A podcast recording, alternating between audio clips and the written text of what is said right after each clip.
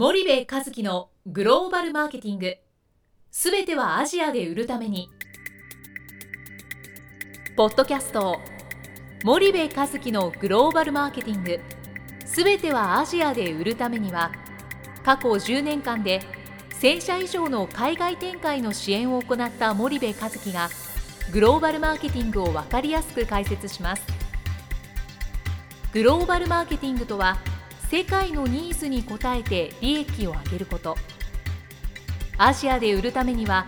ものづくりプラスグローバルマーケティングを武器とした戦略を持たなければなりません。日本には素晴らしい企業が多く存在します。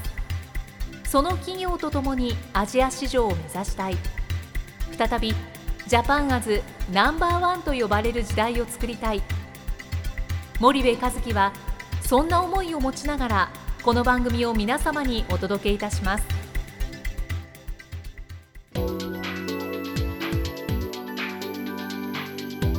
こんにちはナビゲーターのラジオ田中です。こんにちは森部和樹です。じゃあ森部さんの前回のはい。続きなんですけれども、はい。今回ちょっとその中長期的なうん。視点という意味で、うん。あのまあ一つ例に挙げてもらった P&G さんが、うん。じゃあ具体的にうん。どういうことをうん。やってるのかっていうのを簡単にご説明いただきたいんですけれども、うん。とえー、とそれはそのアジア新興国におけるチャンネル構築、その日本企業との違いみたいなイメージですよね。はあのまずねな、なまあ、何が違うかっていうと一つ歴史とその生い立ちが全然違うんですよね P&G とか、まあまあ、ユニリーバーもそうなんですけど、はい。で、まあ、P&G 創業って1837年ぐらいだと思うんですけど、今直近の売り上げであの為替のあれにもよりますけど9兆強ぐらい、で確か時価総額が23兆を超えてるはずなんですよ。はでまあ、世界最大の消費財メーカーなわけですよね。で P&G って多分、まあ、みんな知ってる会社だと思うんですけど、まあ、医療用洗剤とか柔軟剤とか台所用の洗剤とかヘアケア製品とか紙おむつ生理用品スキンケア化粧品に至るまで、まあ、いろんなものを作ってますと一般消費財メーカーですよね。で結局この会社のアジア新興国展開って非常に早いんですよ。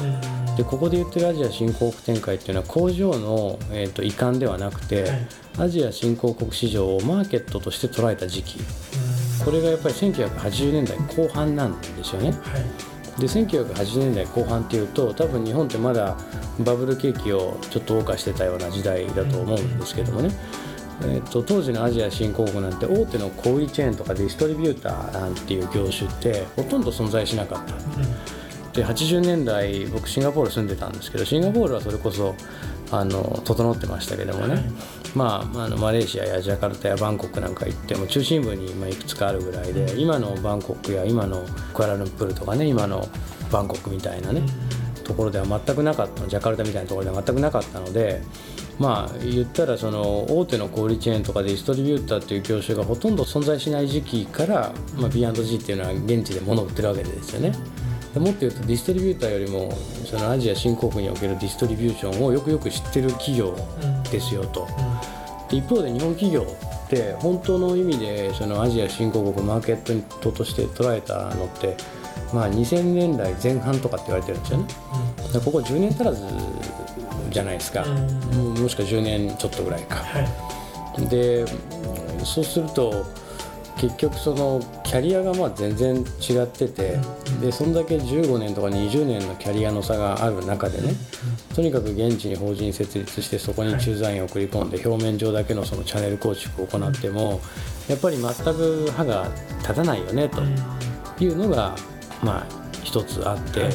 まず大前提としてバックグラウンド全然違いますよっていうのはまあ一つ大きい違いですよね。そうそうバックグラウンドが違うことによって、うん。やっぱり投資とかそのチャンネルのうん。完成度も違うという全然、うんそうですよね。もうかチャンネルが出来上がってる P&G とこれから作りに行く日系企業。もしくはまだ不完全な状態チャンネルが不完全な状態の日系企業だとやっぱり全然えーその違う。早かったですよね P&G はそもスタートラインがうん、そもそも違いますよと、うん、そうですね。うんでそこを理解していかないと。で、まあ、一般消費財メーカーで P&G と本気で戦おうなんていう勇気のある日本企業は、まあ、そもそも存在しないとは思うんですよ、うん。それだけ大きい企業なので、うん。ただ2番手3番手を狙うにしてもやっぱ彼らが辿ってきた道筋をもう一度ケーススタディとして学ぶっていうことはすごく重要なことですよね。なるほど。ういった違いがあるんですか？まあこの間もう少し話したかもしれないですけどそのはい国別投資投資のね強弱がやっぱすごく明確で、えっと彼らのその海外展開アジア新興国展開見てるとね一番最初に気づくのってやっぱりそのうん投資にメリハリがあるんですよ。でまあアジア新興国で一番のその市場超大国ってやっぱブリックスじゃないですか。はいでブリックスは徹底的に経営資源を投入するわけですよね。でこの市場では絶対勝つっていう強い意志とやっぱ戦略がそこにはあって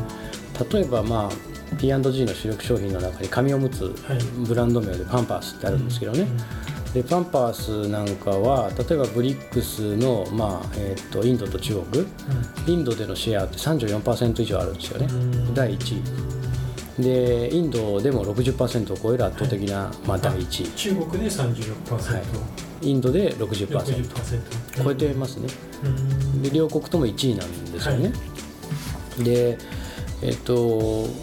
一方でその日本の企業っていうと、まあ、同じ紙おむつで一番多分先進グローバル企業ってユニチャームなんですけどもね、はい。ユニチャームなんかは中国ではやっぱり15%ぐらいなんですよ。うん。でインドでは同じく15%ぐらい。うんうんでまあインドネシアとかタイとかねベトナムなんかではシェアが高くて例えばインドネシアとかタイとかでは60%ぐらいシェア持ってるんですよね、ベトナムでも40%ぐらいシェア持ってるんですよね。けどまあ紙おむつって子供が使うわけじゃないですか、中国って年間1600万人子供が生まれてると。うん。少子高齢化になるって言われても1600万人生まれてて。でタイとかベトナムなんて100万人しか生まれてないんですよね、そうするとそこに16倍の差があるわけなので、中国とかインドの34%とか60%と、まあ、タイとかベトナムの、えーその60%って全然意味合いが変わってきますよね、だからそういう意味ではもう P&G はブリックスは絶対に誰にも渡さない市場っていうそのあの本気度がやっぱうん全然違うっていうのが一つですよね。そうすると、まあ、ブリックスだとやっぱり、うん。まあ、この P&G で言えば、うん、もうシェアが圧倒的に1位。1位はい。で、まあ、強弱があるっていうのはブリックス以外はうん。取りこぼしてもうん、そうですね、いいっていう、うん、まあなんとなくいいとは言わないけどまあそのここまで重要視はそうですね。力の入れ加減がやっぱりブリックスと ASEAN ではもう市場規模が全然違うので、えー、と同じ100%のシェアを取るにしても、まあ、50%のシェアを取るにしても、えー1600万人子供が生まれてる中国で取る方が100万人しか生まれてないタイで取るよりも圧倒的に大きいじゃないですか。だからそこの見極めと投資の強弱がもう明確。うんうんうんうんうんでユユニチャームは非常に検討してるんですよ。日本企業では紙おむつに関してはナンバーワンだし、うんはい。中国とかインドで15%のシェアを取るなんていうのは、まあ、他のどの日系のおむつメーカーもできてない偉業なので、これは非常に日本企業としては評価に値するんですが、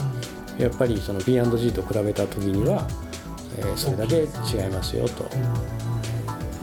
うん。だから本来であればそんな100万人のタイとかねベトナムなんかにかけるパワーよりも中国やインドで勝つっていうことの方が結果として売上も利益も大きいですよという、うん。まあ、そこが非常にえー P&G は明確である。で最後はインドとかね中国で得た巨額の利益をはい。ASEAN に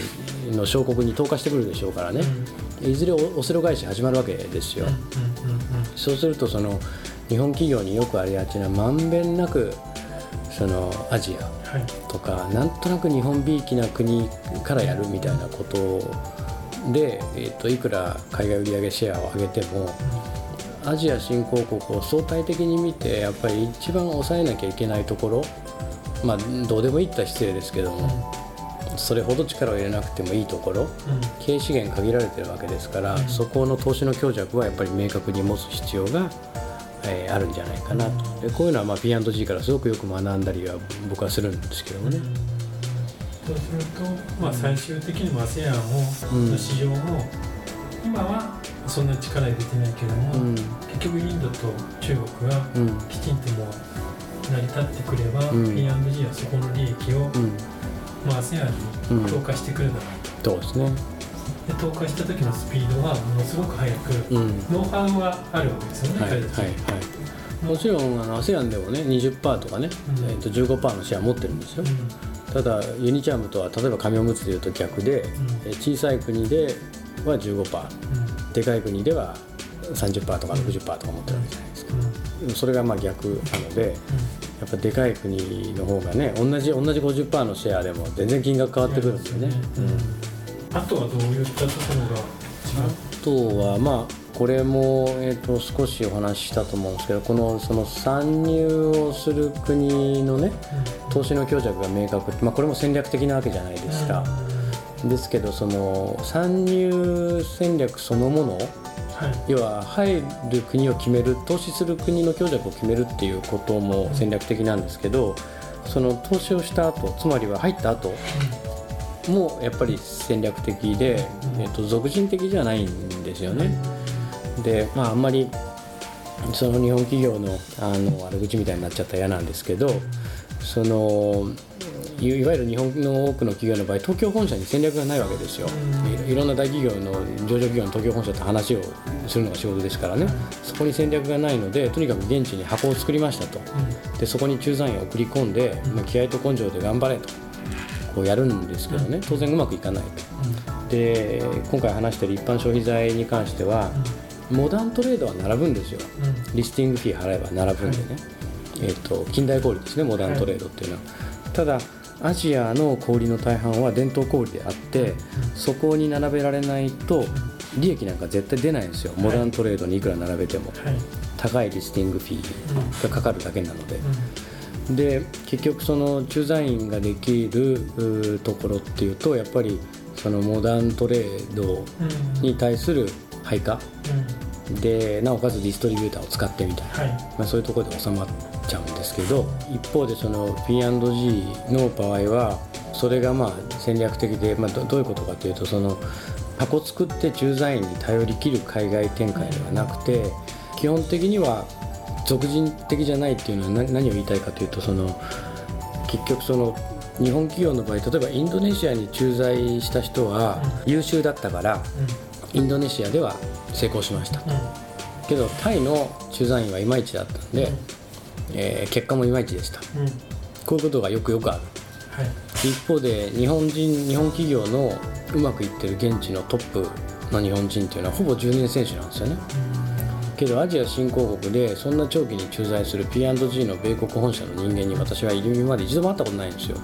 これ何を意味してるかっていうとうまくいってる国にはその国に10年ぐらいでがん数年ぐらい頑張った日本人の駐在員が必ずいるわけですよ、これってもうこの人のおかげでうまくいってるっていうことを証明してますよね、一方で P&G の場合は米国本社の人間がアジア新興国に10年も居続けるなんてことはもうありえないので、そこが結局俗人的なのか戦略的なのかの大きな、ま違いになってるわけなんですよね。でまあ、どの国においてもやっぱり基本戦略は変わらなくて、その戦略を粛々と実施してて P&G の戦略に俗人的要素っていうのはまあ一切ないんですよね。そこがやっぱり彼らを当然日本の企業を支援するのが僕の仕事ですからね P&G ユニリーバーなんていうのはもうケチョンケチョンに調べるわけですよ。でそうするとやっぱそういうことがよく見えてくるので、うん、よくわかるなというところですかね。わかりました今日はちょっと、はい、あのお時間が来てしまったので、はい、ここまでにしたいと思います。はい、マリさんありがとうございました。はい、ありがとうございました。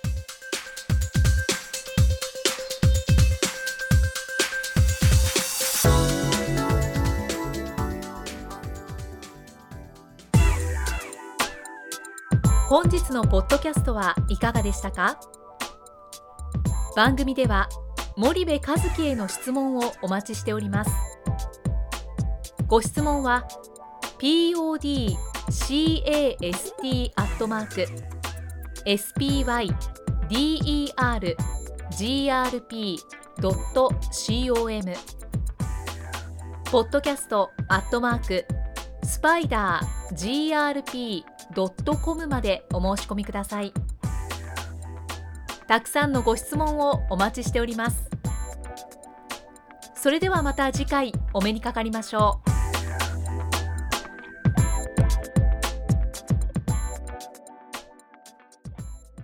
森部和樹のグローバルマーケティング。この番組はスパイダーグループの提供によりお送りしました。